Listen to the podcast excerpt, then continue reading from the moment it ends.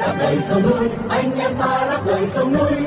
Quyết bảo vệ gian san, ta thể chết cho quê hương đây là đài phát thanh đáp lời sông núi.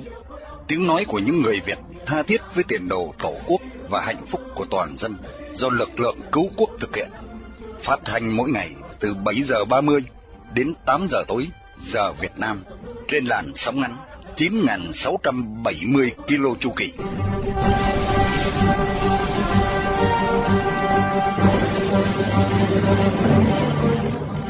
Hải Sơn xin kính chào quý thính giả trong buổi phát thanh hôm nay thứ Bảy ngày 30 tháng 12 năm 2023 và là buổi phát thanh lần thứ 4613 của Đài Đáp Lời Sông Núi. Trong phần tin tức chúng tôi có những tin chính sau đây. Các nhà đầu tư Hoa Kỳ không trở lại Trung Quốc.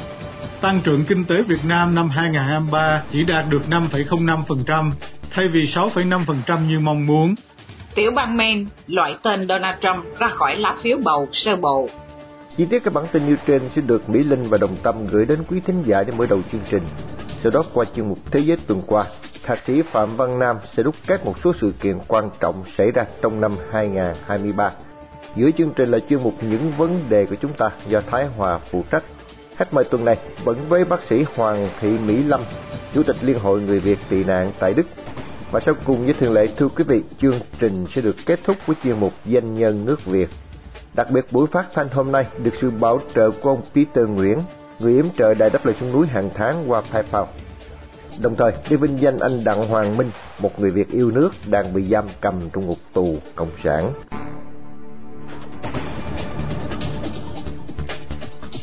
Mở đầu chương trình, mời quý tín giả theo dõi phần tin tức sẽ được Mỹ Linh và Đồng Tâm trình bày sau đây.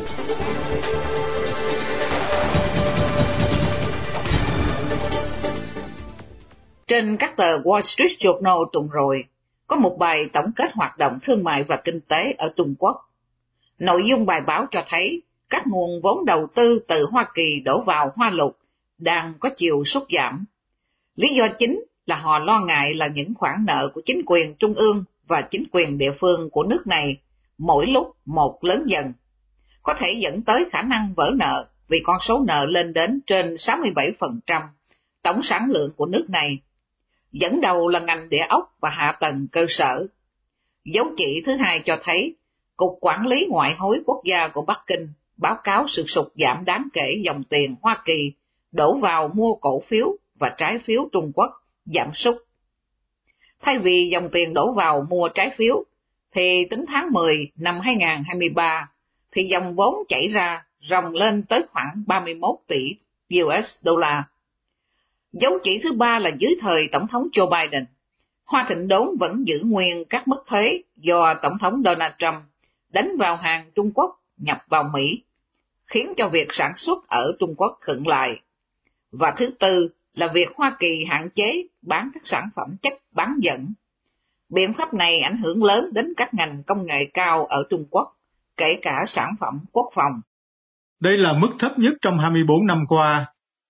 Mặc dù Việt Nam đã kiềm hãm được mức lạm phát tương đối tốt, với chỉ số giá tiêu dùng, tức CPI, trong cả năm là 3,25%, thấp hơn mục tiêu Quốc hội đề ra là 4,5%. Kinh tế Việt Nam chủ yếu nhắm vào xuất khẩu hàng hóa sang thị trường Mỹ và Liên Âu, EU. Vì nhu cầu các nước này sụt giảm, khiến xuất khẩu của Việt Nam giảm 6,6% so với năm ngoái, chỉ đạt 693 tỷ đô la. Theo số liệu của Tổng cục Thống kê Việt Nam, ngành công nghiệp chế biến, chế tạo của Việt Nam có mức tăng thấp nhất trong vòng 13 năm qua, ở mức 3,62%. Tuy nhiên, nếu nhìn lại trong 20 năm qua, tính từ năm 2003, GDP của Việt Nam lúc ấy là 39,55 tỷ đô la. Đến nay đạt được 430 tỷ đô la. Như vậy, GDP năm 2023 đã tăng gấp 10 lần so với năm 2003. GDP bình quân đầu người năm nay đạt 4.284 đô la Mỹ, tăng 160 đô la so với năm ngoái. Nếu so với Đài Loan là 34.000 đô la Mỹ, còn của Nam Hàn là 31.000 đô la Mỹ. Bà Bộ trưởng Nội vụ tiểu bang Maine là Shanna cho biết, cựu Tổng thống Donald Trump sẽ không có tên trên lá phiếu bầu sơ bộ của tiểu bang này, vì đã tham gia vụ bạo loạn ngày 6 tháng 1 năm 2021. Đây là tiểu bang thứ hai đưa ra quyết định này. Tuần trước, tối cao pháp viện tiểu bang Colorado với số phiếu 4 trên 7 đã phán quyết chiếu theo tu chính án số 14. Tổng thống Donald Trump sẽ không được tham gia bầu cử ở tiểu bang này. Ngoài ra, còn có một số tiểu bang do đảng Dân Chủ kiểm soát khác, cũng có ý muốn theo chân hai tiểu bang Maine và Colorado. Tuy nhiên, phía Tổng thống Trump đã nộp đơn khiếu nại lên tối cao pháp viện liên bang. Chưa biết tối cao pháp viện sẽ phán quyết thế nào. Về phía đảng Cộng Hòa, họ cũng dự tính sẽ tìm cách loại tên Tổng thống Joe Biden ra khỏi phiếu bầu. Hiện nay đảng Cộng Hòa kiểm soát 26 tiểu bang, trong khi đảng Dân Chủ kiểm soát 21 tiểu bang. Còn một số tiểu bang sôi đầu là những tiểu bang quyết định người sẽ làm Tổng thống Mỹ. Nếu sự việc này diễn ra, thì hiến pháp Mỹ coi như chấm dứt và nền dân chủ cũng sụp đổ.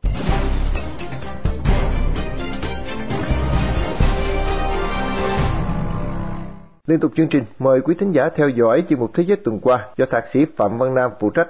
Ông Nam, nguyên là Thứ trưởng Bộ Phát triển Kinh tế và Gia cư của tiểu bang Massachusetts, đặc trách về thương mại quốc tế. Văn Hải Sơn xin kính chào thạc sĩ Phạm Văn Nam. Chúng ta sắp bước sang năm mới 2024. Hải Sơn đề nghị thay vì nói đến thế giới tuần qua, chúng ta sẽ thử nhìn lại thế giới năm qua ra sao. Theo ông, có những sự kiện nào đáng quan tâm nhất thưa ông Nam? Xin kính chào anh Hải Sơn và quý vị thính giả có đài đáp lời sông núi. Thưa quý vị, tình hình thế giới của năm 2023 có thể tóm gọn trong vài chữ đảo điên tao loạn. Nhiều cuộc chiến tranh đổ máu vẫn đang xảy ra từ Âu sang Á, từ Phi Châu đến Trung Đông. Và Trung Cộng vẫn là nỗi đe dọa hàng đầu cho nền an ninh và hòa bình của thế giới. Đầu năm 2023, chúng ta đã biết Nga Xô đã hoàn toàn thất bại trong việc xâm lăng và chiếm đóng Ukraine một cách mau chóng. Đến cuối năm 2023 thì chiến tranh Ukraine-Nga đã thành một cuộc chiến tiêu hao càng ngày càng đẫm máu. Putin bị xa lầy, nhưng Ukraine vẫn không đủ vũ khí và quân lực để đánh bại đạo quân xâm lăng của Putin. Vào 3 tháng cuối của năm, thưa anh Hải Sơn và quý vị, thì lò thuốc súng Trung Đông lại bùng nổ khi quân khủng bố Hamas tấn công Do Thái và Do Thái trả thù trở lại. Thêm vào đó, đạo quân phiến lạn Houthi từ Yemen cũng đã tấn công những thương thuyền và kể cả những chuyến thuyền của Hoa Kỳ trên Hồng Hải. Tạo một viên ảnh máu lửa cho thế giới trong năm 2024. Bên Á Châu thưa quý vị, thì Trung Cộng vẫn hung hăng hăm dọa sẽ xâm lăng Đài Loan, tiếp tục quấy nhiễu các nước láng giềng đem tàu bè tấn công các tàu đánh cá của Việt Nam và Phi Luật Tân. Thưa anh Hải Sơn và quý vị, tuy vậy, điều chúng tôi quan tâm nhất trong năm 2023 là sự phát triển mau lẹ của trí tuệ nhân tạo. Thưa quý vị, trí tuệ nhân tạo à, nói một cách giản dị thưa quý vị, trí tuệ nhân tạo là một phát minh kỹ thuật giúp cho máy móc có thể tự suy nghĩ. Thưa quý vị, nếu máy móc robot có thể tự suy nghĩ thì một ngày nào đó trong một tương lai rất là gần, máy móc có thể cai quản con người. Điều quan tâm số một của chúng tôi là có những chính quyền độc tài như Trung Cộng đang làm dụng và sẽ tiếp tục làm dụng những tiến bộ của trí tuệ nhân tạo để củng cố quyền lực và đàn áp dân chúng một cách mạnh bạo hơn. Vâng, riêng tại Hoa Kỳ, ông ghi nhận những sự kiện nào nổi bật đáng nhớ nhất thưa ông Nam? Thưa anh Hải Sơn và quý vị, tại Hoa Kỳ có hai điều nổi bật trong năm 2023. Trước hết là đảng Cộng Hòa đã lấy lại được đa số tại Hạ viện. Dưới sự lãnh đạo của đảng Cộng Hòa, Hạ viện Hoa Kỳ đã lập ra những ủy ban đặc biệt hoặc để điều tra những mưu mô của Trung Cộng hoặc những việc làm bất hợp pháp của gia đình Tổng thống Joe Biden. Kết quả điều tra của các ủy ban này cũng sẽ ảnh hưởng đến điều thứ nhì mà chúng tôi muốn chia sẻ, đó là cuộc bầu cử tổng thống năm 2024. Như quý vị biết, cử tri Hoa Kỳ sẽ bỏ phiếu vào tháng 11 năm 2024 để chọn lựa vị tổng thống cho 4 năm sau đó. Nhưng tiến trình tranh cử đang diễn ra rất là sôi nổi, đặc biệt là trong đảng Cộng Hòa. Thưa quý vị, một điều lạ lùng nhất trong lịch sử chính trị của Hoa Kỳ là đại đa số người dân Hoa Kỳ, cả Cộng Hòa lẫn Dân Chủ, đều không muốn thấy ông Donald Trump hay ông Joe Biden ra tái ứng cử. Tuy thế, thưa quý vị, cả ông Biden và ông Trump đều là hai ứng cử viên hàng đầu của cả hai đảng của ông ta. Và theo các cuộc thăm dò mới đây nhất của các cơ quan nghiên cứu chính trị, thì ông Donald Trump mặc dù là vị cựu tổng thống đầu tiên đang bị truy tố ra tòa, nhưng có rất nhiều triển vọng sẽ tái đắc cử vào năm 2024. Và tại Việt Nam thì sao ạ? À? Ông đánh giá những việc nào cần nhắc nhớ hơn hết thưa ông Nam? Tại Việt Nam thì thưa Hải Sơn và quý vị, có ba sự kiện mà chúng tôi quan tâm rất nhiều. Sự kiện thứ nhất là chuyến thăm viếng Việt Nam của Tổng thống Hoa Kỳ Joe Biden để nâng cấp quan hệ ngoại giao giữa Việt Nam và Hoa Kỳ là đối tác chiến lược toàn diện. Sự kiện này đã khiến nhiều người Việt Nam hy vọng rằng Việt Nam sẽ không tùy thuộc vào Trung Cộng quá nhiều hoặc nền kinh tế Việt Nam sẽ có cơ hội để phát triển. Chúng tôi đã chia sẻ nhiều lần điều này sẽ không xảy ra nếu nhà lãnh đạo hiện giờ của Đảng Cộng sản Việt Nam tiếp tục là những quan thái thú cho Đảng Cộng sản Trung Cộng.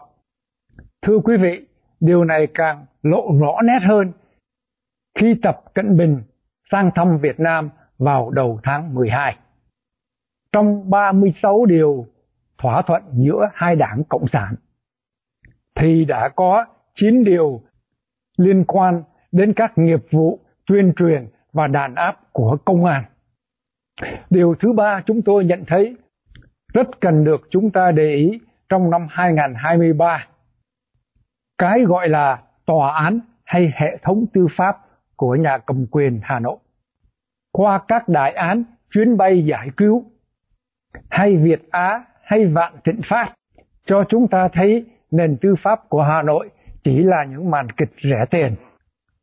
Nếu hệ thống tư pháp của Hà Nội không là những màn kịch rẻ tiền thì là một công cụ để đàn áp người dân trong nước về mọi lĩnh vực.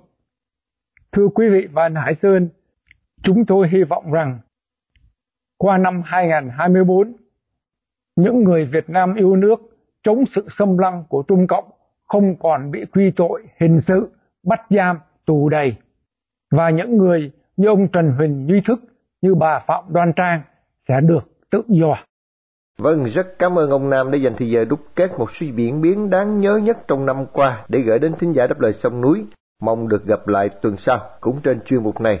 Chúc ông một năm mới nhiều sức khỏe, bình an và hạnh phúc. Xin kính chào ông ạ. Một cánh tay đưa lên, hàng ngàn cánh tay đưa lên, hàng vạn cánh tay đưa lên, quyết đấu tranh cho một nền hòa bình công chính, đập phá tan mêu toan, đầu hàng cái quân xâm lăng, hòa bình phải trong vinh quang,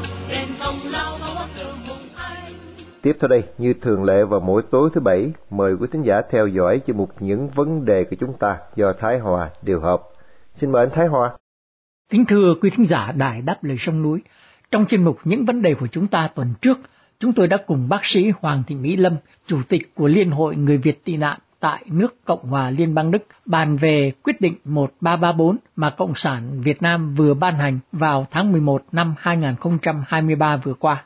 Trong cuộc đàm thoại này, bác sĩ Mỹ Lâm cho biết đại sứ của Cộng sản Việt Nam tại Đức đã thi hành quyết định 1334 thế nào và người Việt tị nạn Cộng sản tại Đức đã phản ứng trước những hoạt động của Cộng sản tại Đức ra sao. Kính thưa quý thính giả, bác sĩ Hoàng Thị Mỹ Lâm là một phụ nữ rất tích cực hoạt động trong cộng đồng cũng như đấu tranh cho nhân quyền Việt Nam, nên bà đã được cộng đồng người Việt tị nạn tại Đức tín nhiệm và lưu nhiệm làm chủ tịch của Liên hội liên tiếp nhiều nhiệm kỳ. Trong cuộc đàm thoại này, bà phát biểu tại thành phố Berlin, thủ đô của nước Cộng hòa Liên bang Đức. Thưa bác sĩ Hoàng Thị Mỹ Lâm, sau khi Cộng sản Việt Nam ban hành quyết định 1334, thì Sứ quán Cộng sản Việt Nam tại Đức đã hưởng ứng quyết định này như thế nào thưa chị? Thưa quý thính giả, Đài Giáp Đời Sông Núi, thưa phóng viên Thái Hòa, sau khi cái quyết định 1334 của Phó Thủ tướng Trần Lưu Quang ra đời vào ngày 10 tháng 11 năm 23, thì viên Đại sứ quán Cộng sản Việt Nam Vũ Quang Minh đã tuân thủ quyết định này dưới hình thức công khai đỡ đầu cho một cộng đồng gọi là Liên hiệp Hội Người Việt tại Cộng hòa Liên bang Đức với 40 thành viên trung thành và đáng tin cậy của mình. Cả buổi lễ phát động vừa mới xảy ra ngày 3 tháng 12 năm 2023. Sự ra đời Liên hiệp hội của Sứ quán Cộng sản Việt Nam không ngoài mục đích đánh lận con đen, thâu tóm người Việt tại Đức và đồng thời cũng lợi dụng danh nghĩa người Việt tại Đức để trục lợi tài chính, xin xỏ quỹ hỗ trợ của chính phủ Đức. Nhưng họ không nên quên bài học cũ của Liên hiệp người Việt toàn Liên bang Đức vì cứ mỗi một đồng của chính phủ Đức chia người nhận phải kế toán công khai minh bạch là đồng tiền ấy chi vào việc gì và việc ấy có mang lại lợi ích công cộng hay không. Sự minh bạch của người Đức rất rõ ràng, thẳng thắn, chứ không phải cong queo như trong nhà nước Cộng sản Việt Nam. Thưa chị, cái hội Liên hiệp Người Việt của Cộng sản, sao giống giống cái tên của Liên hội Người Việt tị nạn vậy? Thưa phóng viên Thái Hòa, hai danh xưng Liên hiệp hội Người Việt tại Cộng hòa Liên bang Đức của Cộng sản Việt Nam và Liên hội Người Việt tị nạn tại Cộng hòa Liên bang Đức hơi na ná giống nhau với mục đích tạo nhầm lẫn cho người Đức. Liên hội người Việt tị nạn tại Cộng hòa Liên bang Đức đã ra đời trên 40 năm trước, khi số người Việt tị nạn càng ngày càng đông và ở rải rác trên khắp tiểu bang ở Berlin và các vùng Tây Đức. Khi đó, bức tường ô nhục Berlin còn tồn tại. Nội quy và tiêu chí của Liên hội người Việt tị nạn tại Cộng hòa Liên bang Đức rất rõ ràng và được ghi trên trang website của Liên hội người Việt tị nạn Chúng tôi sinh hoạt đều đặn từ 40 năm nay và sự sống còn của Liên hội là một thành viên trong những Việt tị nạn tại nước Đức mà không một thế lực nào có thể dập tắt ngọn lửa yêu nước Việt Nam của những con người một lòng chống Cộng sản Việt Nam. Ngọn lửa này sẽ được tiếp nối bởi các thế hệ trẻ sau này. Thưa bác sĩ Hoàng Thị Mỹ Lâm, người Việt tị nạn Cộng sản phản ứng ra sao trước sự ra đời của Hội Liên hiệp Người Việt do Cộng sản thành lập để hưởng ứng quyết định 1334 của Cộng sản Việt Nam. Thưa quý thính giả, sự thành lập và ra đời của Liên hiệp hội này là một thách thức đối với người Việt tị nạn Cộng sản tại Đức nói chung và của Liên hội người Việt tị nạn tại Cộng hòa Liên bang Đức nói riêng. Chúng tôi lưu tâm và cảnh giác với Liên hiệp hội này và trong một thời gian gần đây, sẽ ra một thông cáo báo chí tiếng Việt và tiếng Đức để giải thích cho người Việt và người Đức biết rằng là chúng tôi là người tị nạn cộng sản tại nước Đức và hoàn toàn không dính dáng gì tới cái Liên Hiệp hội Người Việt và Cộng hòa Liên bang Đức của và đại sứ Cộng sản Việt Nam thành lập.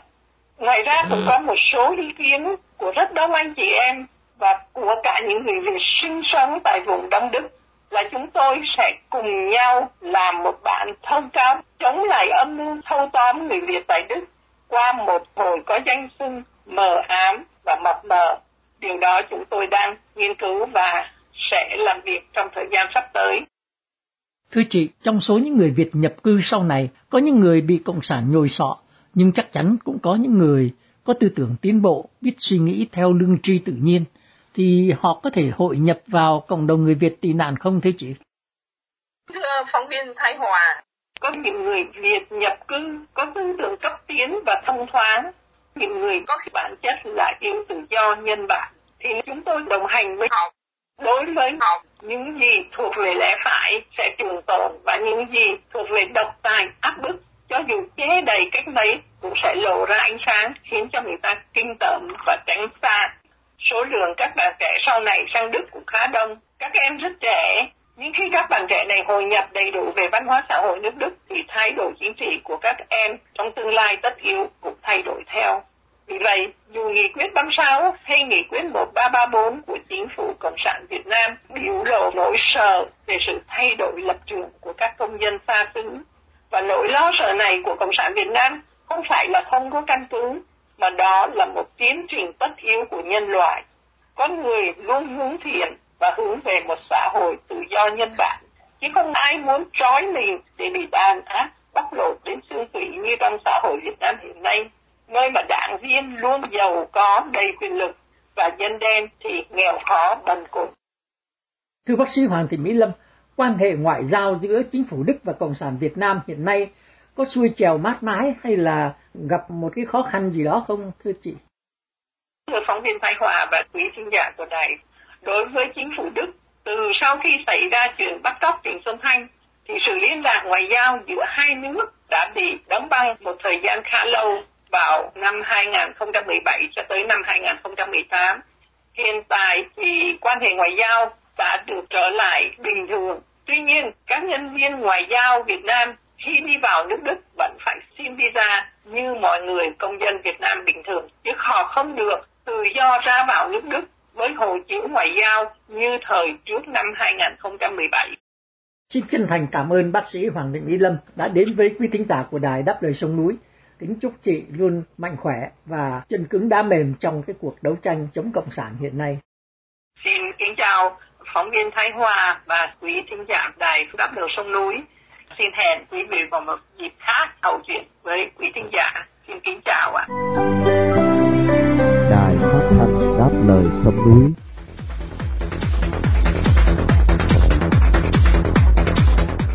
Kính thưa quý thính giả, một nhà trí thức đã tận tụy phục vụ cho đất nước, tuy chỉ nắm quyền trong một thời gian ngắn, dù chưa nắm được chủ quyền, nhưng chính phủ của ông được đánh giá là đã đóng góp một phần không nhỏ trong tiến trình giành độc lập cho Việt Nam.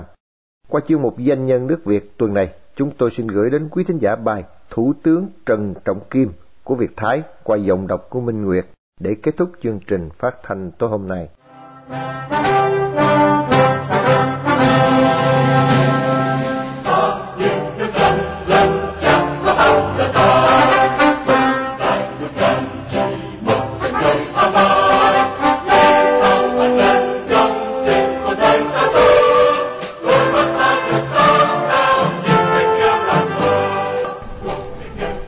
Kim sinh năm Quý Mùi 1883 tại làng Kiều Linh, xã Đan Phố, huyện Nghi Xuân, tỉnh Hà Tĩnh. Ông xuất thân trong một gia đình nho giáo, từ nhỏ đã học chữ Hán. Năm 1897, học trường Pháp Việt tại Nam Định. Năm 1900, ông thi đỗ vào trường thông ngôn và tốt nghiệp năm 1903. Năm 1904, ông làm thông sự ở Ninh Bình. Năm 1905 qua Pháp học trường thương mại ở Lyon. Năm 1906, ông cùng với Nguyễn Văn Vĩnh sang Pháp dự hội chợ tại Marseille. Sau hội chợ, ông ở lại học thêm tại các trường ở Ardèche, Lyon. Năm 1909, theo học sư phạm Melun và tốt nghiệp ngày 31 tháng 7 năm 1911. Khi về nước, ông lần lượt giảng dạy ở trường Bưởi, trường Hậu Bổ và trường Nam Sư Phạm. Ông là một nhà mô phạm mẫu mực, có uy tín trong xã hội, giữ nhiều chức vụ trong ngành giáo dục thời Pháp như thanh tra tiểu học 1921, trưởng ban soạn thảo sách giáo khoa tiểu học 1924, giảng dạy tại trường sư phạm 1931, giám đốc các trường Nam tiểu học tại Hà Nội 1939. Từ thập niên 1910 đến thập niên 1940, ông viết rất nhiều sách về giáo dục và lịch sử. Ngoài ra, ông còn tham gia các hoạt động xã hội, từng là phó trưởng ban văn học của Hội Khai trí Tiếng Đức, nghị viên Viện Dân biểu Bắc Kỳ, trưởng ban nghiên cứu Phật học của Hội Phật giáo miền Bắc. Năm 1943, một năm sau khi ông về hưu, Nhật Bản tiến vào Đông Dương, lấy cớ giúp các nhà chính trị tránh sự bắt bớ của Pháp, để bí mật đưa ông và chí sĩ Dương Bá Trạc sang Singapore. Ngày 9 tháng 3 năm 1945, Nhật đảo chính Pháp chiếm thuộc địa Đông Dương, tuyên bố trao trả độc lập cho Việt Nam. Ngày 11 tháng 3 năm 1945, triều đình Huế tuyên bố hủy bỏ hòa ước Patenotra năm 1884, khôi phục chủ quyền Việt Nam. Ngày 30 tháng 3 năm 1945, ông được quân Nhật đón từ Bangkok, Thái Lan về Sài Gòn. Ngày 5 tháng 4 năm 1945, ông đến Huế ý kiến vua Bảo Đại và tán thành giải pháp lập nội các do chí sĩ Ngô Đình Diệm đứng đầu. Nhưng ông Diệm không ra Huế, vua Bảo Đại triệu ông vào gặp lần thứ hai, giao cho ông và một số trí thức có tiếng tâm thành lập nội các ở Huế vào ngày 17 tháng 4 năm 1945. Đây là chế độ nghị viện đầu tiên tại Việt Nam. và ông trở thành thủ tướng. Tháng 6 năm 1945, chính phủ của ông đặt quốc hiệu là Việt Nam, quốc thiều là bài đăng đàn cung và quốc kỳ có nền vàng hình chữ nhật, giữa có hình quẻ ly màu đỏ. Ra mắt nội các được 4 tháng, ngày 5 tháng 8 hàng loạt thành viên trong nội các của ông từ chức. Bộ trưởng Vũ Ngọc Anh qua đời, ba bộ trưởng khác xin từ nhiệm vì không thể làm việc với cố vấn Nhật và vua Bảo Đại. Ông cố gắng mời thêm các nhân vật cấp tiến bổ sung vào nội các, nhưng bất thành. Đầu tháng 8, ông viện lý do bị cao huyết áp, xin từ chức. Sau khi Việt Minh cướp chính quyền, ông lưu vong ra nước ngoài. Ngày 6 tháng 2 năm 1947, sau nhiều năm tháng sống ở Quảng Châu và Hồng Kông, người Pháp thu xếp cho ông trở về nước để thành lập chính phủ mới. Nhưng khi về đến Sài Gòn, ông nhận thấy những lời hứa hẹn của người Pháp đều là giả dối nên quyết định không cộng tác. Năm 1948, ông qua Nam Vang sống với người con gái, sau đó ông trở về Việt Nam và mất tại Đà Lạt vào ngày 2 tháng 12 năm 1953, hưởng thọ 71 tuổi. Trước năm 1945, học giả Trần Trọng Kim đã có nhiều tác phẩm nổi tiếng về các lĩnh vực sử học, văn học, nghiên cứu và giáo dục. Đặc biệt là cuốn Việt Nam Sử Lược 1919 được đánh giá là một trong những quyển sử Việt có phong cách ngắn gọn, dễ hiểu, được tái bản nhiều lần và dùng làm nền tảng cho môn sử dưới thời Việt Nam Cộng Hòa. Nhắc đến Trần Trọng Kim là nhắc đến một nhà mô phạm gương mẫu, một chí sĩ đầy tâm huyết với tiền đồ của đất nước. Thế nhưng vận mệnh quốc gia tâm tối khiến ông không thể đưa đất nước thoát khỏi sự nô lệ của ngoại bang, cả Nhật lẫn Pháp, và cho đến hôm nay nền tự chủ mà ông khao khát vẫn chưa có được. Nếu không muốn nói là Việt Nam càng ngày càng lệ thuộc vào nước Tàu, một kẻ thù truyền kiếp mà ông thường nhắc đến trong cuốn Việt Nam Sử Lược. Rất may mắn là trong thời loạn thế, ông may mắn thoát được bàn tay độc ác của Việt Minh. Ông không bị thủ tiêu như chí sĩ Phạm Quỳnh và nhiều nhà trí thức cùng thời.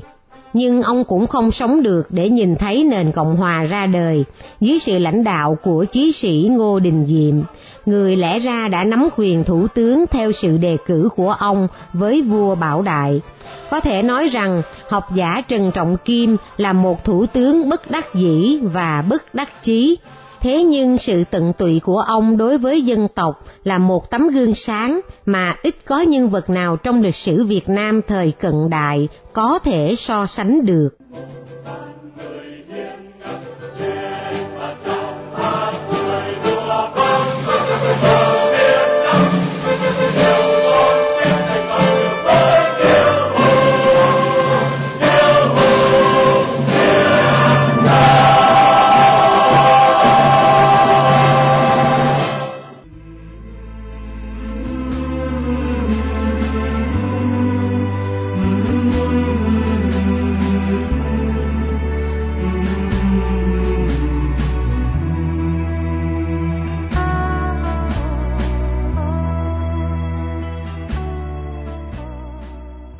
Khi chia tay trong buổi phát thanh tối nay, mời quý thính giả cùng Đại đáp lời xuống núi nhớ đến anh Đặng Hoàng Minh, sinh năm 1993, bị bắt ngày 2 tháng 6 năm 2021 với bản án 7 năm tù giam.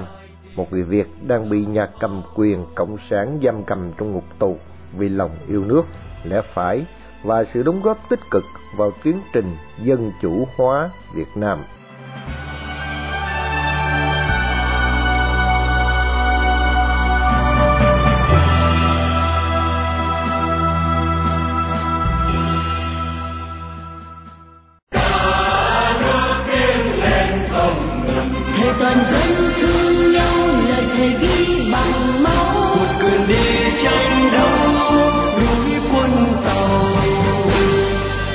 Trình phát thanh đáp lời sông núi hôm nay đến đây là chấm dứt. Hẹn gặp lại quý khán giả trong chương trình tối mai vào lúc 7 giờ 30. Mọi ý kiến và thắc mắc xin liên lạc với ban biên tập của Đài Phát thanh Đáp lời sông núi tại địa chỉ liên lạc chấm đáp lời sông núi viết tắt a gmail.com hoặc địa chỉ tại Hoa Kỳ Radio Đáp lời sông núi PO Box 612882 San Jose, California 95161 điện thoại 408 663 9860. Cảm ơn quý thính giả đã theo dõi chương trình. Chúc quý vị một đêm thật bình an. Xin mến chào, tạm biệt.